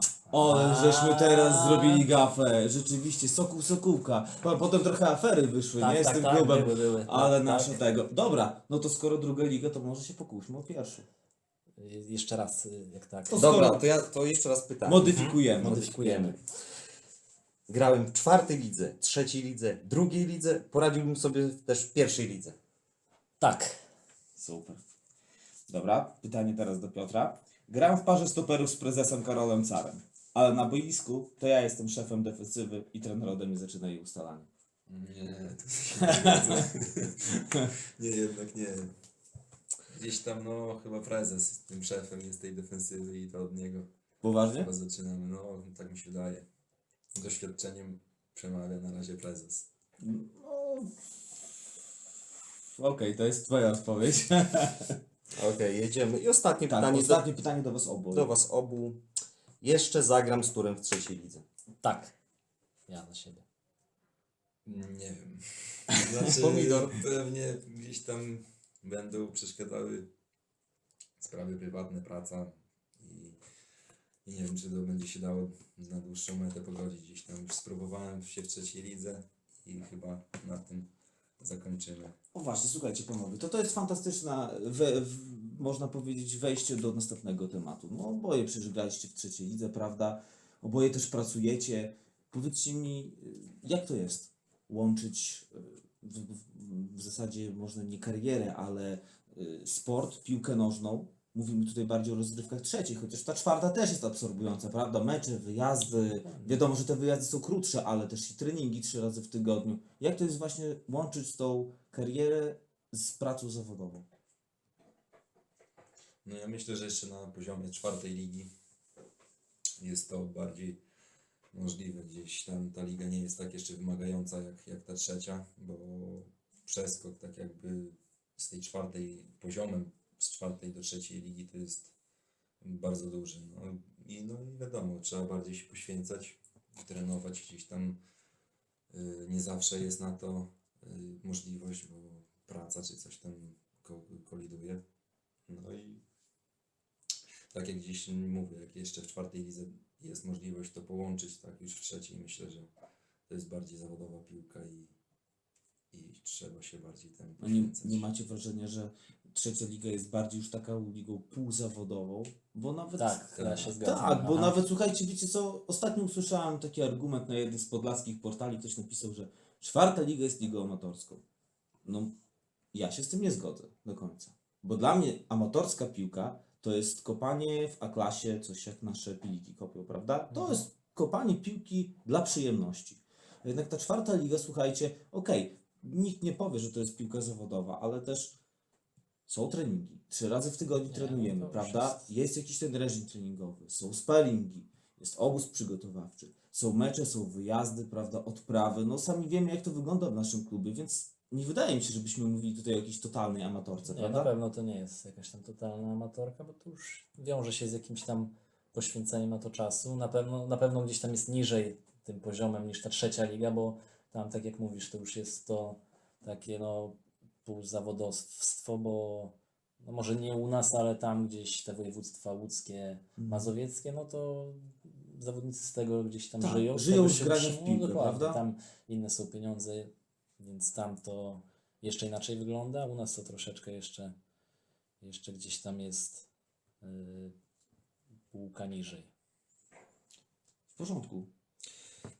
Także co, porozmawialiśmy już trochę o tej trzeciej lidze, wspominaliśmy o tych podlaskich drużynach, o ich wynikach, Konkordia, Ruch, dzisiaj 1-1.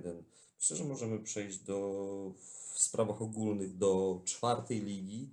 Tak jak wspominaliśmy, Jagiellonia druga jest nadal liderem, dzisiaj wygrała z Moskwą Białystok, pomimo że skład no, już odbiegał znacznie od tego, co było w poprzednich meczach.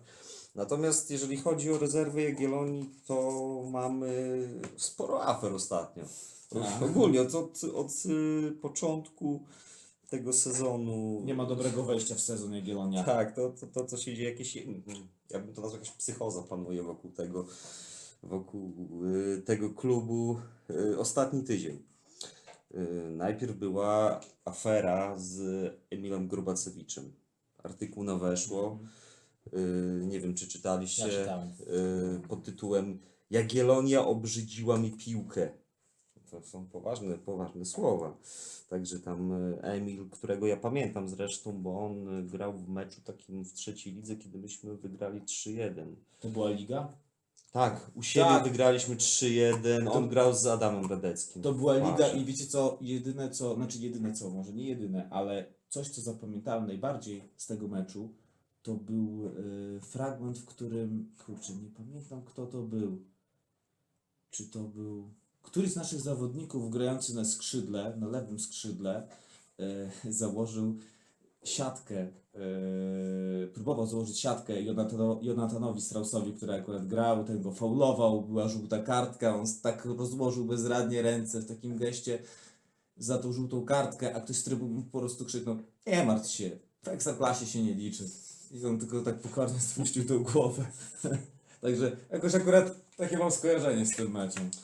No i wracając jeszcze do tego artykułu pana piłkarza Grubacewicza, on tam generalnie narzeka na cały swój okres, na to, że grały spady z pierwszego zespołu, na to, że było niewłaściwie poprowadzone leczenie jego kontuzji, na zarobki, na trenera, na treningi. Generalnie ja chciałem poświęcić temu trochę więcej czasu, ale jakby wczoraj dotarłem do tweeta autorstwa Piotra Wołosika, dziennikarza Przeglądu Sportowego pochodzącego z Białegostoku, i zacytuję, uwaga, będzie wulgaryzm. On tam tyle głupot napierdolił, że w odcinkach można by puszczać, ale znam ciekawsze zajęcia. Także no... Jakby prawda leży po środku, tak? No tam on narzeka na te warunki, jakie w Jagiellonii panowały, ale też jakby wygląda na to, że podkoloryzował trochę sprawę na... Znaczy akurat tutaj wydaje mi się, że wiecie co, artykuł jest nieco tendencyjny. Wydaje mi się, że w całym tym zamieszaniu wokół Jagiellonii akurat nie sprawa tego piłkarza jest tutaj najciekawsza. Ja bardziej bym się skupił na jednak aferze z obcokrajowcami i z tym wojną, tak? Na uchwały. Tak, ja tutaj sobie spisałem mniej więcej jak sprawa wygląda. Ja też przepraszam, jeżeli coś pokręcę. Natomiast w pierwszych trzech meczach w rezerwach Jagiellonii zagrało dwóch graczy spoza Unii. Przybywało na boisku. Znaczy zagrało więcej, ale w jednym czasie przybywało dwóch. No i tak, mamy regulamin rozgrywek, który wisi na stronie PZPN, który mówi, że może grać jeden gracz spoza Unii Europejskiej. I mamy też uchwałę, która została niedawno pokazana, uchwała z 2016 roku, która mówi, że może grać dwóch graczy. A jeszcze chyba tam numer był. I ta uchwała ma jeszcze jakiś zły numer, bo w protokołach, które tam są sporządzane z każdej uchwały, to pod tym numerem jest jakaś inna zupełnie uchwała, więc... Nikt nic nie wie. Funkcjonują sobie dwa dokumenty i no i co? No i tu musimy chyba jednak wrzucić kamyczek do Podlaskiego Związku Piłki Nożnej, bo ja też czytałem wypowiedzi ze strony Jagiellonii, że oni pytali kilkakrotnie, jaka jest wykładnia, ilu obcokrajowców może grać w czwartej lidze. I dostaje odpowiedź dwóch. Znaczy wiecie, nie wiem jakie jest wasze zdanie na ten temat, ale ja rozumiem obie strony, bo rozumiem też tłumaczenie Jagiellonii, wobec której są naprawdę czasami absurdalne zarzuty typu, że grają z zespołami z ekstraklasy, coś takiego, na tym polegają rezerwy. Słuchajcie. Że grają z zawodnikami z ekstraklasy. Tak, na tym polegają rezerwy i naprawdę jak świat szeroki, to tak jest, czy to w Jagiellonii, czy to w innych regionach Polski, nie ma o co tutaj toczyć piany. Z drugiej jednak strony mam też wrażenie, że gdyby sprawa dotyczyła innego klubu, a nie Jagiellonii, to raczej reakcja PZPN-u byłaby inna. Wiadomo, że wiadomo kto, słuchajcie, kto jest prezesem Podlaskiego Związku Piłki Nożnej. I kim jest poza tym, że jest prezesem. Tak, i jakie spełniają się dodatkowo funkcje. Nie można mieć, zresztą wiecie co, nie wiem, ja pana Kopczewskiego o wiele lepiej kojarzę jako piłkarza naszego zespołu, tak. Bo ja jak zaczynałem chodzenie na Tura, to był początek lat 2000, swoją przygodę z Turem, to ja pamiętam pana Kopczewskiego w bramce Tura, ja pamiętam awans chyba wtedy zrobił, tak, prawda, z okręgówki. On przyszedł razem z, nie wiem czy razem z trenerem Piotrem Pawłoczukiem, albo może tylko na wiosnę. Ale, teraz już nie pamiętam. Ale wspominam go o wiele lepiej jako bramkarza niż jako prezesa. Szkoda, że potem już nie grał w Turze, tam chyba po nim Piotr Minko bronił. Pozdrawiamy obu panów. Macie jakieś zdanie na ten temat, chłopaki? Bo to temat jest dyskusyjny. Jeśli chodzi o to granie z tym, myślę, że to też jakby dla nas i dla kibiców fajna gdzieś tam z jednej strony sprawa, że te rezerwy przyjeżdżają tymi zawodnikami ekstraklasowymi, tak?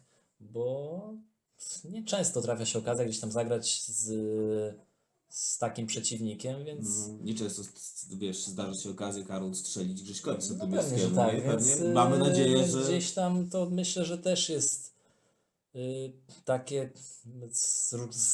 różnego punktu widzenia można na to patrzeć w różny sposób, tak? Gdzieś tam, mówię, na przykład jak dla mnie, ja mogę mówić za siebie, to dla mnie niech te rezerwy przyjadą najmocniejszym gdzieś tam możliwym zestawieniem. Mieli święto w Bielsku, prawda? Dokładnie, gdzieś tam jakby ja do tego tak podchodzę. A jeszcze się niespodziankę jakoś zrobić czasem. No pewnie, słuchajcie. Tym bardziej gdzieś tam. Słuchajcie, te mecze, które rozgrywane były do tej pory, nie wiem jak wygląda dzisiejszy mecz Jagiellonii. Ale poza meczem z Warmią Grajewą to wyrównane były spotkania, prawda? I nie jest powiedziane, że my nie będziemy mogli zrobić niespodzianki. Tym bardziej, tak jak powiedziałaś, Karol, zobaczyć pierwszych ekstraklasowców, tak? W Bielsku, w mieście, gdzie powiedzmy sobie szczerze, Jagiellonia była, jest i będzie klubem na pierwszym miejscu, gdzie widać, ostatnio miałem być okazję na meczu Jagiellonii. Naprawdę, słuchajcie, ilość osób, które jeździ na mecze Jagiellonii z Bielska mnie po prostu przeraziła, bo jest masa samochodów na bielskich tablicach, masę znajomych widziałem na tym stadionie. Widać, że jednak... Tym bardziej fajnie będzie, jeśli przyjechali tutaj do nas. Dla nas też tutaj, im więcej ludzi gdzieś tam przyjdzie, tym lepiej. Tak, także my chyba możemy zdradzić, bo już jakieś tam rozmowy z władzami klubu mieliśmy, bo gramy z Jagiellonią drugą w weekend, w który ona gra w Poznaniu z Lechem. Ten mecz w Poznaniu jest w piątek o 20:30, także jeszcze nie ma decyzji. Sobotnie pewnie albo niedzielne po południu. Kiedy będzie mecz Tura z Jagiellonią drugą, w który dzień weekendu, natomiast to będzie w taki dzień, i o takiej porze, aby przyszło jak najwięcej ludzi. Tak. A swoją drogą, wiecie co? To jest dla nas jakby podstawowy cel na ten mecz, a nie to, żeby tam, nie wiem, Klimala się nie wyspał i nie przyjechał. Także... Tym bardziej, że wiecie co, fajnie to wszystko wygląda na meczu pierwszym naszym domowym. Było 200 osób, dzisiaj już było ponad 300 osób. Tych ludzi jest coraz więcej, także chcielibyśmy, żeby na meczu z Jagiellonią było ich jeszcze więcej, bo fajnie, jak ludzie utożsamiają się z klubem ze swojego miasta, mimo że to nie jest jakaś najwyższa klasa rozgrywkowa. Nie osiągamy na pewno, nigdy nie osiągniemy takich sukcesów jak Jagiellonia, czy nawet, nie wiem, choćby Wigry, Suwałki, ale jednak, tak jak powiedziałeś, Łukasz, to jest nasz cel, chyba nas jako kibiców, jako wolontariuszy i piłkarzy, trenera Pawła Bierży. No zresztą Paweł mówił niejednokrotnie o tym. Że... On dokładnie powiedział to w naszym pierwszym odcinku, że jego celem jest to, że dzisiaj przyszło 200 osób, w kolejny mecz 400, kolejny mecz to będzie Jagiellonia druga, więc może 600, tak. Zachęcamy. Okej, słuchajcie panowie, rozmawialiśmy troszkę o trzeciej lidze, rozmawialiśmy o czwartej lidze, o Jagiellonii, o aferach wokół niej.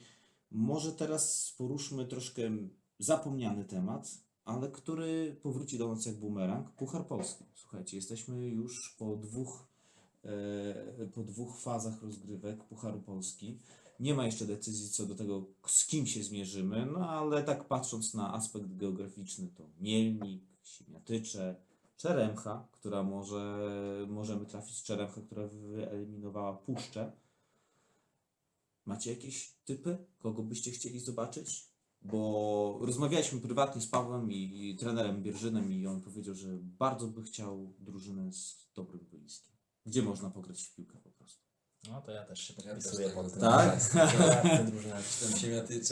Słuchajcie, no to co, łapy już nie, odpadły, tak? No to w Szeremczy też takie fajnie wygląda to boisko. Nie no, słuchajcie, przede wszystkim to musimy sobie wyjaśnić jedną rzecz. To się nazywa losowanie. Ale to nie jest losowanie. Dokładnie. To jest dobieranie par geograficznie. Zdarzają się oczywiście wyjątki, tak jak na przykład nasze rezerwy grały w Czyżewie, czyli dosyć albo daleko. Albo graliśmy 3 lata temu z Lambadu Choroszcz. Tak. Świetny wyjazd, naprawdę. I natomiast ja myślę, że to dobieranie to nie jest złe, ponieważ no, słuchajcie, my sobie damy radę, tak? My jak będziemy mieli wyjazd do Sejn, to pojedziemy do Sejn, zagramy w Sejnach. Ale jak przykładowy, nie wiem, nie chcę strzelić jakiejś nazwy klubu, żeby tam nie zostać o coś posądzonym, ale powiedzmy klub za klasy z naszej okolicy będzie musiał pojechać do Sejmu w środę i zagrać tam u 16. Ale słuchajcie, no pojedzie? Ja stoję w kontrze do twojego stanowiska, bo uważam, że cała idea pucharu w ten sposób się zatraca. Mówimy o zwykłych meczach, które w zasadzie nie różnią się niczym od ligowych, no bo powiedzcie szczerze, no trafimy na to Kresowie, Siemiatycze. Gramy z nimi praktycznie co sezon, co dwa. Dla kibica to jest, no, powiedzmy sobie szczerze, mało ciekawe, że tak jak na przykład nasza reakcja, jak w tamtym roku wylosowaliśmy Sparta Szepietowo. No ludzie, znowu ta Sparta, znowu ten sam klub z tej samej ligi. Dlatego... I jeszcze 2 mecze pod rząd. Tak, jeszcze 2 mecze pod rząd i 2 razy wyjazdowe, tak? I znowu milion policji i spisywanie. No ale dobra, ja tak jak mówiłem, staję w kontrze i uważam, że właśnie całe piękno pucharu polega na tym, aby wylosować klub, z którym nie ma szans się spotkać i myślę, że na przykład tacy zawodnicy, strzelam tutaj, tak, GKP Orla, czy załóżmy, nie wiem, Kolejarze Czeremcha, na pewno byłoby im miło zagrać, bo graliby oczywiście jako gospodarz, tak, w domu, z taką Warmią Grajewą. Albo na przykład z taką, nie wiem, no już nie mówimy o trzecioligowych zespołach, ale albo na przykład, nie wiem, z takim ŁKS-em Łomża. No to by była dla nich przygoda życia, prawda? No, rozegrać mecz z taką, może nie przygoda życia, bo przygoda życia to gdyby trafili na jakiś zespół, powiedzmy, nie wiem, profesjonalny w pełni. Ale myślę, że trochę się puchar w tym wszystkim zatraca, tak? Że puchar powinien być jednak pucharem. No nie, może to tylko moje zdanie, ale panowie, a wy jak na to? Ja myślę, że był bardziej za twoim stanowiskiem. Chociaż Piotrka przekonałem, kurczę. Mało, Piotr, powiem ci, jest osób, które myślą tak jak my, no ale... No wiadomo, bo gdzieś ta drużyna, tak jak mówisz, za klasy, będzie gościła ten, no właśnie, ten zespół czwartoligowy, czy tam nawet trzecioligowy, gdzieś tam jakby się udało. No i dla nich to na pewno jakaś tam fajna przygoda. No dobra, to ja proponuję, żebyśmy zakończyli temat pucharu konkretami. Kogo chcecie losować? Jeżeli mogę zacząć, to tutaj mam przed sobą listę drużyn. Rudnia Zabłudów. Dobrze, to może skoro chłopaki patrzą, to ja się wypowiem ze swojej strony. Może polecę prostotą, ale Kolejarz Czeremcha. Dobra, ja... Kresowia. No i jak ja bym był za Kresowiem. Tak. Gdzieś tam zawsze w tych śmietniczach się dobrze nam grało. Ostatnio w pucharze z Kresowym 4-0, pamiętam. A potem był od razu, była Kresowia, 2 dni później był mecz z Widzewem na wyjeździe. To jeszcze za czasów trzecioligowych. Dobra, ponieważ już chyba zbliża się nam 50 minut nagrania prawie, także będziemy się zbliżać do końca i ostatni temat, jaki poruszymy, to są najbliższe mecze i najbliższy mecz. Wisła Szczuczyn, 8 wrzesień, 17. Mecz prawdopodobnie w Łomży. Tam Wisła rozgrywa domowe spotkania ze względu na remont swojego stadionu, co bardzo chyba ciężki przeciwnik. Dzisiaj graliśmy z ŁKS-em i był to mecz taki no, bliski dosyć, natomiast Wisła to konkretnie pokonała 4-1. Także... No, myślę, że tak, że rywal bardzo wymagający, też fajne gdzieś tam wzmocnienia, pozyskali dobrych zawodników, jest na pewno jeden z faworytów tej ligi, no, ale my też no, na pewno pojedziemy tam po zwycięstwo. Mamy tydzień gdzieś tam pracy na treningach i tak jak mówię, na pewno z wiarą gdzieś tam w 3 punkty pojedziemy do Łomży na ten mecz z Wisłą Szczuczyn. Jasne. I może jeszcze też o kolejnym meczu, bo myślę, że tego... Ja bym chciał powiedzieć, wiecie co, tak myśląc o tej Wiśle Szczuczyn, nie macie wrażenia, że to jest najbardziej niedoceniany zespół w naszej lidze?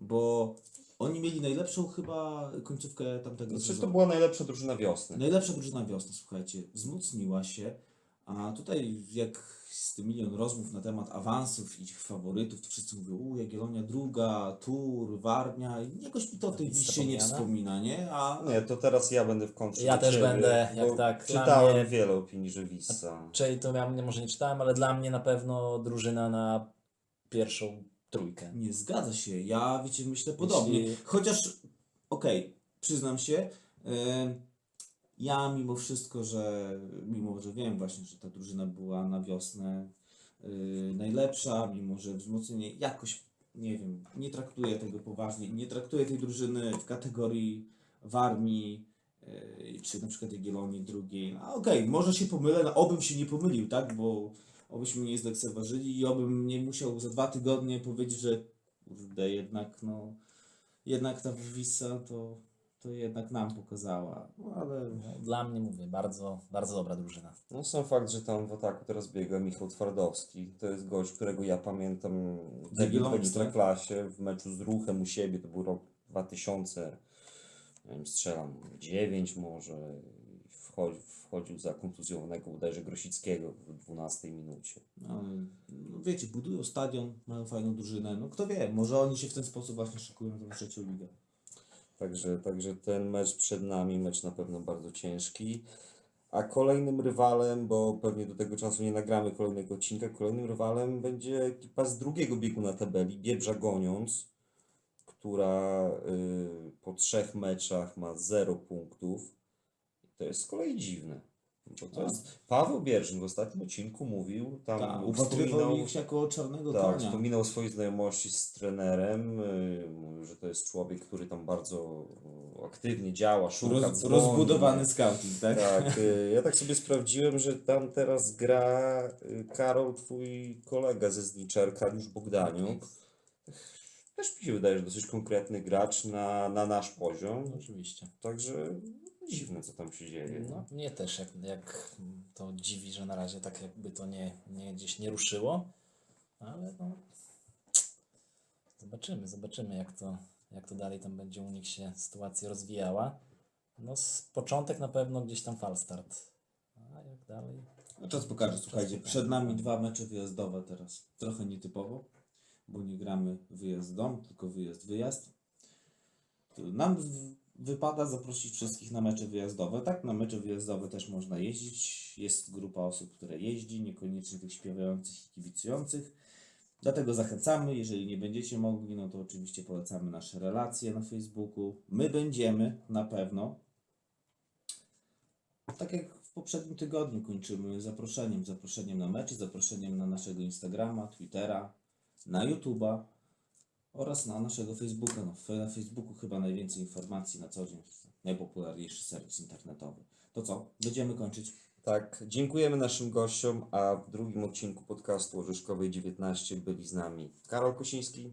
Dziękuję bardzo. Piotr Kosiński. Dziękuję również. Ja jestem Łukasz, cześć. Cześć.